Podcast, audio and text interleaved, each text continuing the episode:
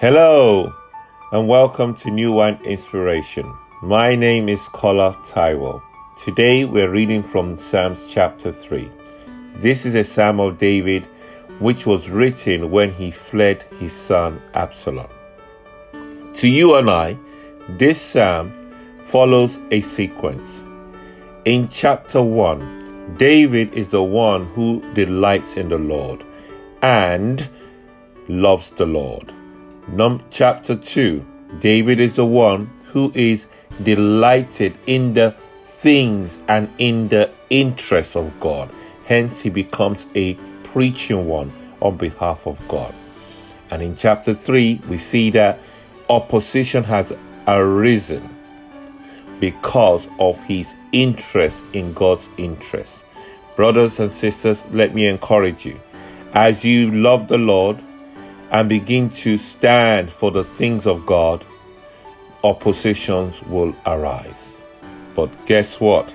As he says, But you, O Lord, in verse 3, are a shield for me, my glory, and the one who lifts up my head.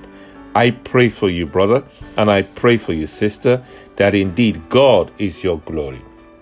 God is your shield. God will defend you. Not only that, the man of God in verse 5 has a testimony that he's able to sleep and wake up because God has sustained him. I pray you will know peace and God will be your peace and will always sustain you. He closes and says that salvation truly belongs to the Lord.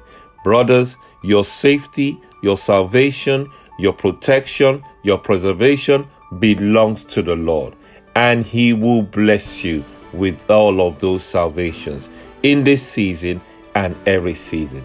So, brothers, as you read the scriptures, sisters, as you spend time enjoying the psalm, I want you to know that God desires you to love Him, God desires you to be about His interests, and God desires you to stand up and defend His interests while He becomes your glory and your shield for day to day living.